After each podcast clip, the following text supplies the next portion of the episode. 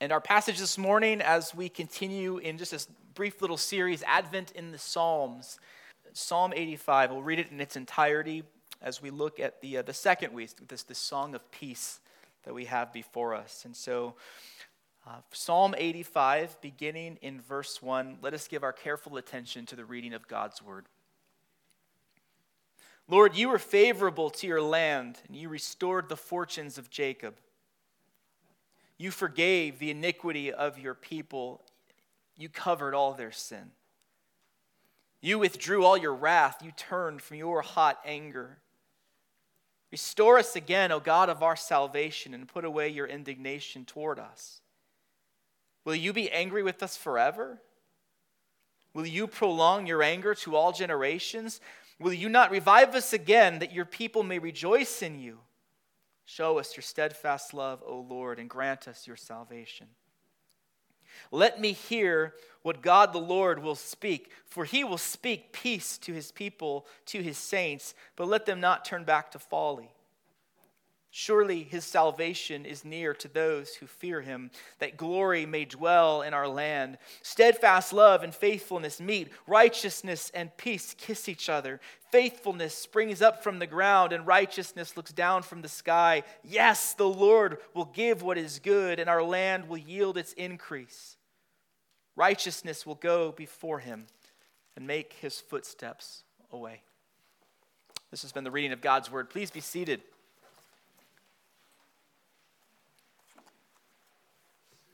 Uh, let, let, me, let me pray briefly and, and ask God to bless the preaching of the word. Let us pray. Lord, would the, the words of, of my mouth and the meditations of our heart be pleasing to you, O Lord, our rock and our redeemer. Lord, would you attend the, the preaching of your word uh, to do what only you can do, which is to bring us to see Jesus which is bring us to, to a place where you are creating faith. You are molding our minds and our hearts and our desires and our wills more and more into the way of your Son. Lord, that's a work that only you can do. And so we pray that you would do it even here and now. And it's in his name we pray. Amen. One of the more polarizing aspects of the Christmas season is, of course, Christmas music. I have known people, uh, maybe you are some of these kinds of people, where if you, if you are feeling a bit gloomy, you just want to put on some Christmas music, even if it's the middle of May, which is just so weird. But this, this, is, this is the no judgment zone. Why am I saying that? It's the no judgment zone. In my house, music, uh, Christmas music doesn't start until the Friday after Thanksgiving, and that's just permission. Permission to play the music begins then. There's, you don't have to if you don't want to. And so many songs at Christmas time, when you think of, of secular songs that have been popularized over the last 50 years, or you go back to traditional uh, Christmas carols and Christmas hymns, so many of these songs, even if they're coming from it from so many different angles, they all speak, or so many of them speak to this idea of peace. It can be a longing for peace. Like we just want to talk about it and we want to kind of put our trust in this kind of human impulse and human desire to have peace on earth. From a Christian perspective, so many of the songs are announcing what the angels sang that Jesus has come to bring peace on earth. And of course, as we sing these songs and as we hear these songs that are all about peace, we're also looking at a world that doesn't know peace at all. And one of the refrains of this message this morning is not only does the world not know peace, but our homes on the best days are defined by we, we had relative peace. How could we want world peace when our homes barely have peace themselves? No song captures this better, this tension between wanting peace and this season that's always announcing peace than the carol I heard the bells on Christmas Day, which I printed some stanzas for you in your bulletin. This is by the American poet Henry Wadsworth Longfellow, and, and the story behind the carol is powerful. His eldest son, Charlie, had enlisted in the Union Army in 1863 at the height of the American Civil War. This was just two years after Henry's wife died after her dress caught on fire. And Henry himself tried to put the fire out and suffered disfiguring burns. And so, not long after losing his wife, his son enlists in the army And just a, few weeks into his uh, time in the military, he, he suffers what first is announced as a gunshot to the face. That wasn't true. Then they said it was a gunshot to the spine that paralyzed him. That also wasn't true. Thankfully, I guess, he just got shot in the shoulder, and eventually he would be okay. But on Friday, December 25th, Christmas Day, 1863, Longfellow is a 57 year old widowed father of six. He thinks his oldest son is paralyzed in a hospital bed. And he hears Christmas bells ringing at the church down the street. And he hears the choir singing from the Gospel of Luke peace on earth and goodwill to men. And as he heard these beautiful sounds of peace, he could only observe a world of injustice and violence that just seemed to mock the words as he would put it in his song or poem. I heard the bells on Christmas Day, their old familiar carols play, and wild and sweet the words repeat of peace on earth and goodwill to men. He contrasts the song sung and the cannons that thunder, drowning out this message of peace. And so he later will say, And in despair I bowed my head. There is no peace on earth, I said. For hate is strong and it just mocks the song of peace on earth and goodwill to men. We can feel these words, right? We can feel those words. We know to some extent this world is a world of suffering and death, of grief and pain. And it so easily drowns out this manufactured announcement that now is the time to sing about peace. And yet, Advent is the anticipation of the peace that we just can't let go of. Because it's the peace that we need, and it is the peace that accompanies, that is part of Jesus' kingdom that he brings. So last week we began this mini series working through the songbook of the Bible, the book of the Bible that's for us to sing. These are the scripts, these are the words that we are to proclaim and sing together. And it's such a fitting book for Advent because God's people, most of the time, are awaiting people. We too are awaiting people. We need things to change. We can't make the change itself, and so we need God to act. And we see this again in Psalm 85. What we see in Psalm 85 is quite simply God brings peace. We live in this state of discord. We are a people in turmoil, and Psalm 85 longs for the peace that God brings. Biblical peace, which we'll see this, he merges with the idea of God bringing life, this restoring language, reviving language. It's part and parcel of the peace that God brings. We need peace. And that's what this psalm offers us. And so, what we're going to do, we're going to work through the psalm. It's pretty short, about eight verses. Uh, it's, it's beautifully split up into four sections that we'll work through. And we'll talk about each section as it comes. And so, the first section that begins in verse 1 is the psalmist in Psalm 85 wants us to remember. When we come before God, we need to remember who He is. And so take a look at verse 1. Lord, you were favorable to your land. You restored the fortunes of Jacob. You forgave the iniquity of your people. You covered all their sin. You withdrew your wrath. You turned from your hot anger. So, what are the first two words of this psalm? Lord, I. Lord, me. No, those aren't the first two words. Lord, you. Lord, you. It's an Advent psalm. God has to save. Lord, you have to do something. The psalmist grounds the anticipation for future change. I need you to do this, and the reason I come before you is because you are the God who acts. You are the God who has done things. I need you to work, and my confidence that you will work is because you are the God who quite simply has worked. Lord, you. The psalm starts with God, the psalm ends with God. It starts with his character, his ability, his desire.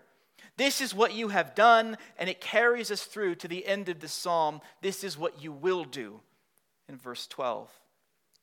And if God is who he says he is, how the Bible describes him, he's, he's the eternal one, he's the unchanging one, then we can have great confidence in who this God is and what he is capable of doing.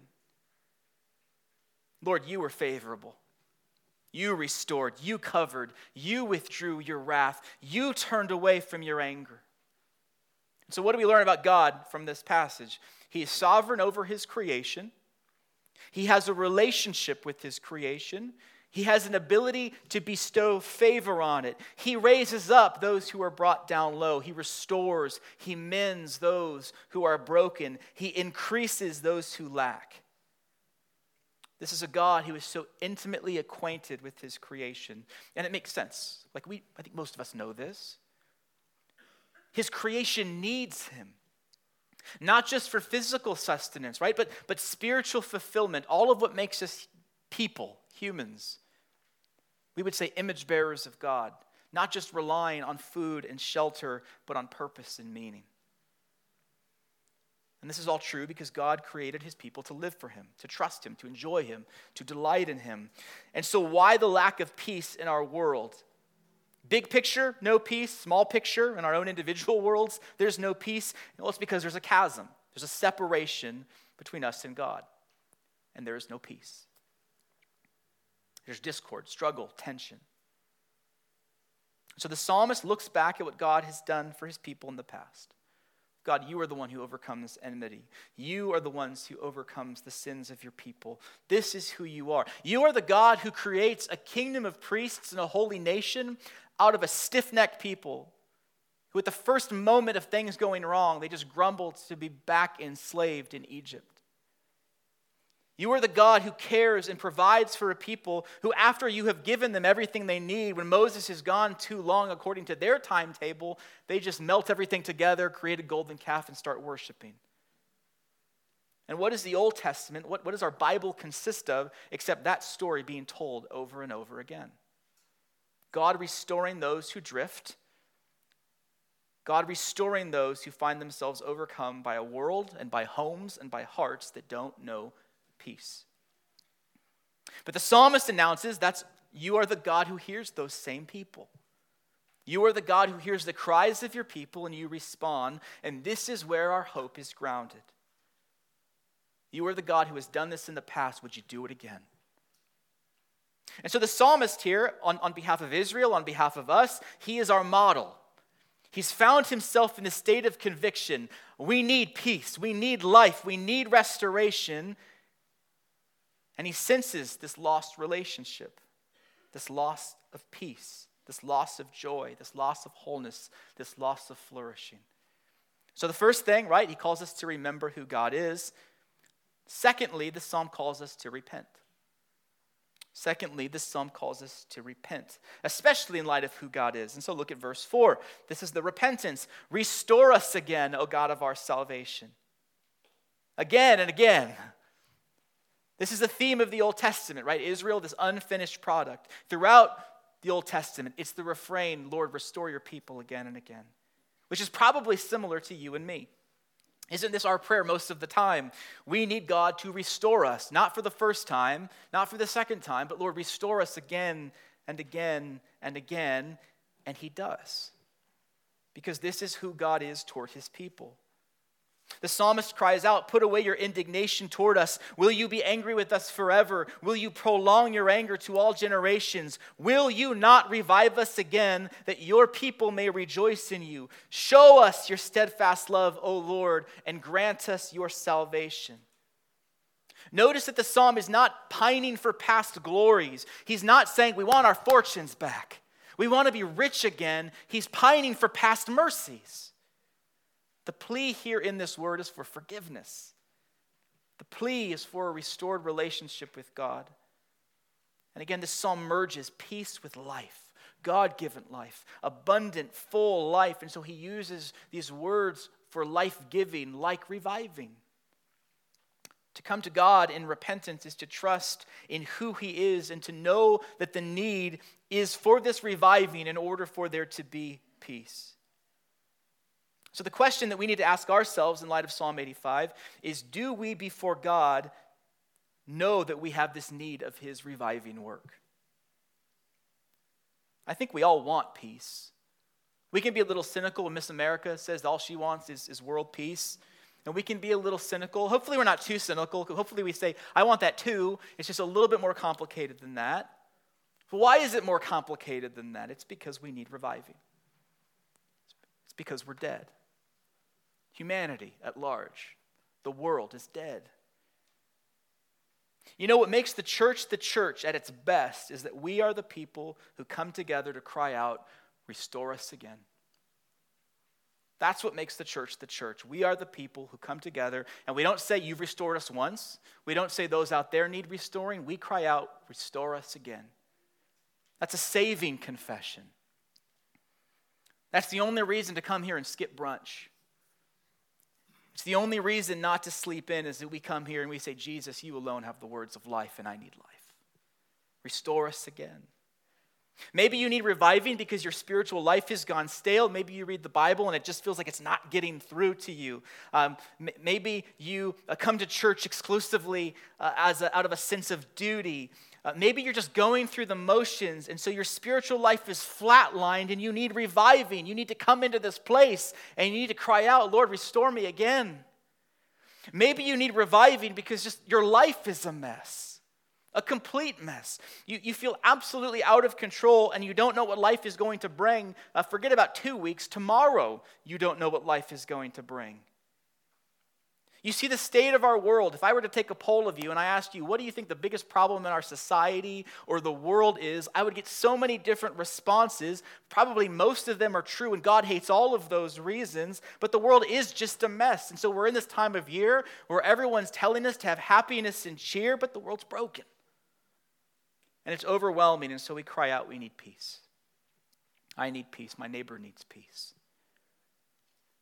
But what if the lack of peace wasn't the heart of the problem, it's just a symptom? Imagine someone that has stomach cancer. Uh, you get the diagnosis of stomach cancer because you had to go to the doctor because something was wrong.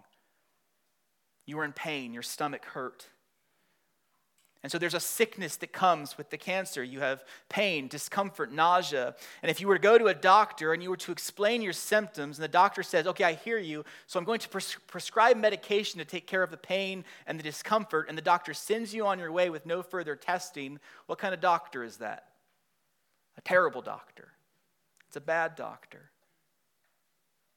Because while the symptoms have been treated, the sickness has gone untreated, and the sickness left untreated will be very deadly very soon. Well, so too our world is sick, and the sickness is sin. Sin is this willful rebellion against the one true and living God.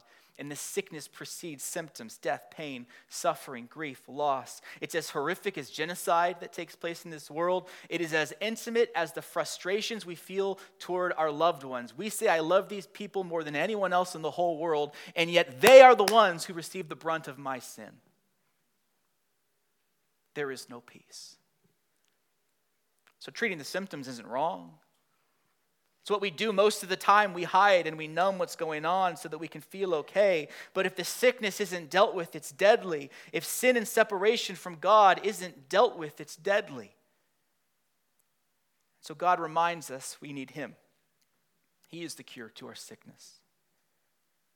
And it's the mercy of God to make us feel this separation to drive us back to Him. And so we pray, restore us again. Revive us again. Give us life again. God, you're the cure to the sickness. Give us life to the fullest. I mean, don't you long for peace? Don't we as a congregation long for peace? Long for reviving, long for joy. So this psalm guides us to remember, to respond. The third thing the psalm reminds us is to receive. Verse 8 Let me hear what God the Lord will speak to stop and receive the word of the Lord. Um, if you're like me, I think most of us are, are, can be okay at the first two steps, but we start losing it here. Many of us in our lives, we stop after verse 7. What I mean by that is we are in a place where we acknowledge that life is just a mess. It's chaotic. We're in trouble. And so we stop and we cry out to God. I think that's most of our experiences is we realize the trouble. We cry out, Lord, I, you are the kind of God who responds to trouble. I'm in trouble. Help me. We're faced with adversity and we cry out and we pray, but then we just move on. We don't take the time to stop and listen. We don't listen to God's word. Not an audible voice from heaven, but in His word, God speaks to us. He has given His word in order to speak into our lives. And so we see this here. How does God respond to this cry for restoration? Such a powerful response, it's a hopeful response. He will speak peace to His people. To his saints, he speaks peace. This, this, of course, is not just the absence of conflict. This is not just tranquility or serenity. It's not just this peaceful watercolor scene. He speaks shalom. He speaks wholeness and completion. He speaks life as it's meant to be. He speaks creation as He created it. This is the commanding, soothing voice of authority that speaks amidst the chaos. It's something like when you and I speak soothing words into the life of a crying child. Maybe if you've had children, or you have children, or you, have a nephew or a niece who's crying, and they come to you, and you have this sympathy toward them, and so you speak peace into their life. Shh, shh, it's gonna be okay. It can be scary sometimes. Maybe you're in an ambulance on the way to the emergency room, or maybe you're in the back seat while your spouse is driving, and you're on the way because you are just as scared as they are, but you still speak that peace. Shh, it's going to be okay. It may not be okay, but you still speak those words into the life of your child. But God does know if it's going to be okay. God does know when there's peace to be spoken. So God speaks shalom with, with this divine authority, it will be okay. I think this is a word that we need as much as any word to hear God say peace into our lives. For hundreds of years, our mothers and fathers in the English speaking church would pray every single day that God would lead them into a godly, sober, and quiet life. How do you live a life that is godly, quiet, and sober? You have to hear the voice of God saying, It's okay. Peace. Peace to you. God speaks shalom with his divine authority into our chaos. Okay, but how do I know that God's word in Psalm 85 applies to me? It's, there's a very particular context here. I think the context is likely Israel is returning out of exile back into the land. And so the psalmist is saying, we need more than just to rebuild our houses. We need God's restorative work into our lives, and we need his forgiveness for our sins. And so, how does that word apply to us? And frankly, it's because we have a better word we have a better word. We have shalom that is sealed in the blood of Jesus. Jesus entered our depths as we looked at last week in order to bring peace. Jesus from heaven's throne speaks the divine authoritative, it will be okay. I have you. I have this. God speaks a peace that he will create. Again, in verse 8, we read, For he will speak peace to his people, to his saints, but let them not turn back to folly. I think that's a bad translation because it's conditional. God will speak peace, but they, might, they, they should not return to this way of folly. That's not how it reads. It should read something like God will speak peace and he will not let them turn back to their foolish ways. God speaks a reality that he creates. This is the peace of Advent. That God brings peace through his son Jesus, and through his better kingdom, he pulls us into that glory. And so to receive this word rightly is to put your fear and trust and awe in God, and to, by his Spirit, walk in the path of peace and reconciliation. In a world of destruction and chaos and death, to wave the banner over us of the peace of Jesus' kingdom to forsake the false saviors and false controls and false idols of this world, which sow discord and hatred and strife, and to entrust yourself to the God who saves. Is this easy to do? No, which is why we are the people who cry out, What? Restore us again. Restore us again. Our hearts drift out of alignment. Restore us again. You can sense God's delight in his saving, giving, in his saving life-giving work in this psalm. He's not a hesitant savior, he's an eager one. He loves to be called upon. There is delight in rescuing his people and bringing salvation. Uh, no passage in the Bible speaks to this truth more than Zephaniah 3. The Lord your God is in your midst, a mighty one who will save. He will quiet, he will rejoice over you with gladness. He will quiet you by his love. He will exult over you with loud singing. The angel's song to the shepherds was just a variation of that same theme. Jesus, the mighty one who is mighty to save, he's in your midst. He's the one who can quiet your anxious hearts. He's the one who is your peace, and He makes peace for you by the blood of His cross. That's the love song loudly sung over us. After receiving God's word of peace, we turn to the final point that the psalmist gives us, which is we respond. We receive God's word and then we respond. The Christian life is a life lived in response to receiving God's kingdom of peace. Verse 10 is beautiful, right? It's just so poetic. Steadfast love and faithfulness meet. Righteousness and peace, they kiss each other. What does this mean? What is this describing? It's a poetic picture of the kingdom of, of God. Describe the kingdom of God for me. Go to, go to this verse. Covenant keeping, never quitting love and faithfulness, yeah, they meet. And righteousness and peace, they're not romantic. They're like two lifelong friends who haven't seen each other and they come and they embrace. For 2,000 years, Christians have said Psalm 85 is about Jesus and his kingdom. Most of you know me enough to say, you know, I agree with that. You bet it's about Jesus and his kingdom. It's about our King who, in steadfast love, came down from heaven, born of Mary, faithful for us in every way. It's Jesus, the righteous one, who secured our peace with God so that we, as the children of God, could find our lives in him. The gospel of peace kisses the way of righteousness. And this kingdom of steadfast love and faithfulness and righteousness and peace is breaking into this world even now through his church to be a people shaped and formed by the kingdom of Jesus.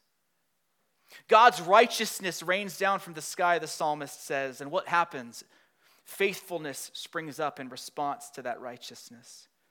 God's righteousness rains down over us in favor and affection, and then we in turn are faithful to Him. The Lord gives the good, the land gives the fruit.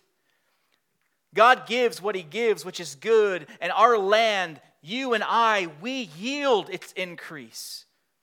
God gives the good, we bear the fruit. We respond. This is a psalm that's about God's work of turning us to Him, which is what Christmas is about. It's God's answer to no peace and our invitation to joy in Him. But of course, we're still awaiting people.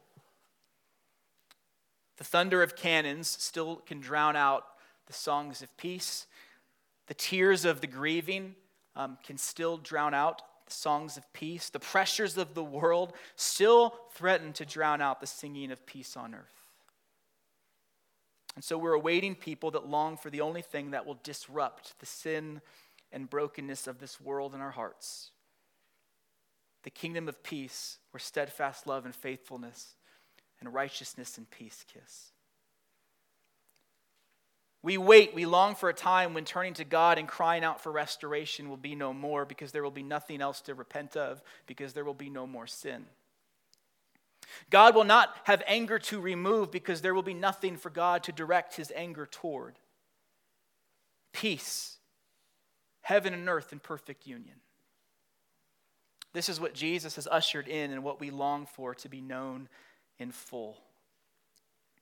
Uh, the illustration that comes to mind is, is it's a little bit cold outside right now. If you come from a place that's a lot colder, then maybe this also will resonate with you. But just think of a park that's frigid and dark and cold. And the sun's out, and there's just a beam of sunlight that has a line that just directs itself right into the middle of that cold park. And so you flock to that light because even when it's cold, that sun feels so good and it feels so warming. That's a picture of the church in this age. We're supposed to flock to that light. We're to flock to that warming light, and by our love and lives, and by sharing the hope in Christ that we have, we are to invite others, even as we wait for the sun just to come in full and eliminate the darkness and the cold. And that will happen when Jesus returns and establishes his kingdom in full. The peace that we long for is the peace that God offers through the advent of his Son, our Savior, Jesus Christ. He has come, and he is coming again. To end where we began, I heard the bells on Christmas Day doesn't end in cynicism. The last stanza says, Then pealed the bells more loud and deep. God is not dead, nor doth he sleep. the wrong shall fail, and the right prevail with peace on earth and goodwill to men. So that carol, like Psalm 85, like the hope of the gospel, insists that the singing of peace on earth will continue. It will outlast the painful sounds of this world, and it will answer sufficiently the cries of our hearts. Let's pray.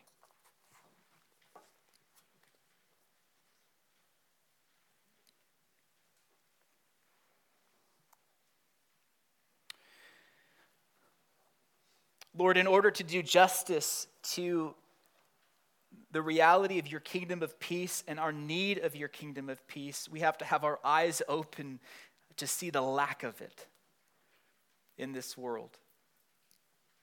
We have to have our eyes open to the inability for us to produce a kingdom of peace.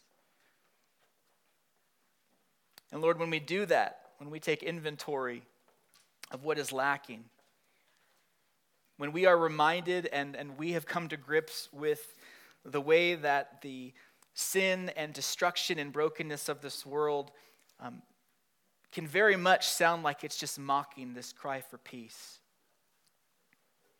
Do we remember your kingdom? Your kingdom that's broken in now? This reminder, this announcement of what Jesus, you brought in your first coming, which is here is the kingdom that I am bringing to you of life and joy and peace. And Lord, as we find ourselves awaiting people we long for your kingdom to come and for your will to be done on this earth as it is in heaven. And so, Lord, would you build us up? For those who struggle, for those who struggle in this room to, to grasp your goodness amidst this world that has no peace, Lord, I, I, pray that you would direct those very longings for peace to the one who provides it. That you would direct those who uh, have this hunger for shalom, for contentment and well being, for the world as we just have this idea it's supposed to be a different way. It's not a fiction, it's not a phantom appetite that can never be satisfied, but it's a breadcrumb that leads us to your better kingdom. And Lord, for those of us who do believe, it can still be hard, and we need that good news too. So, would you help us to fix our eyes on that kingdom of steadfast love and faithfulness, of righteousness and peace, of the kingdom of Jesus? It's in his name we pray. Amen.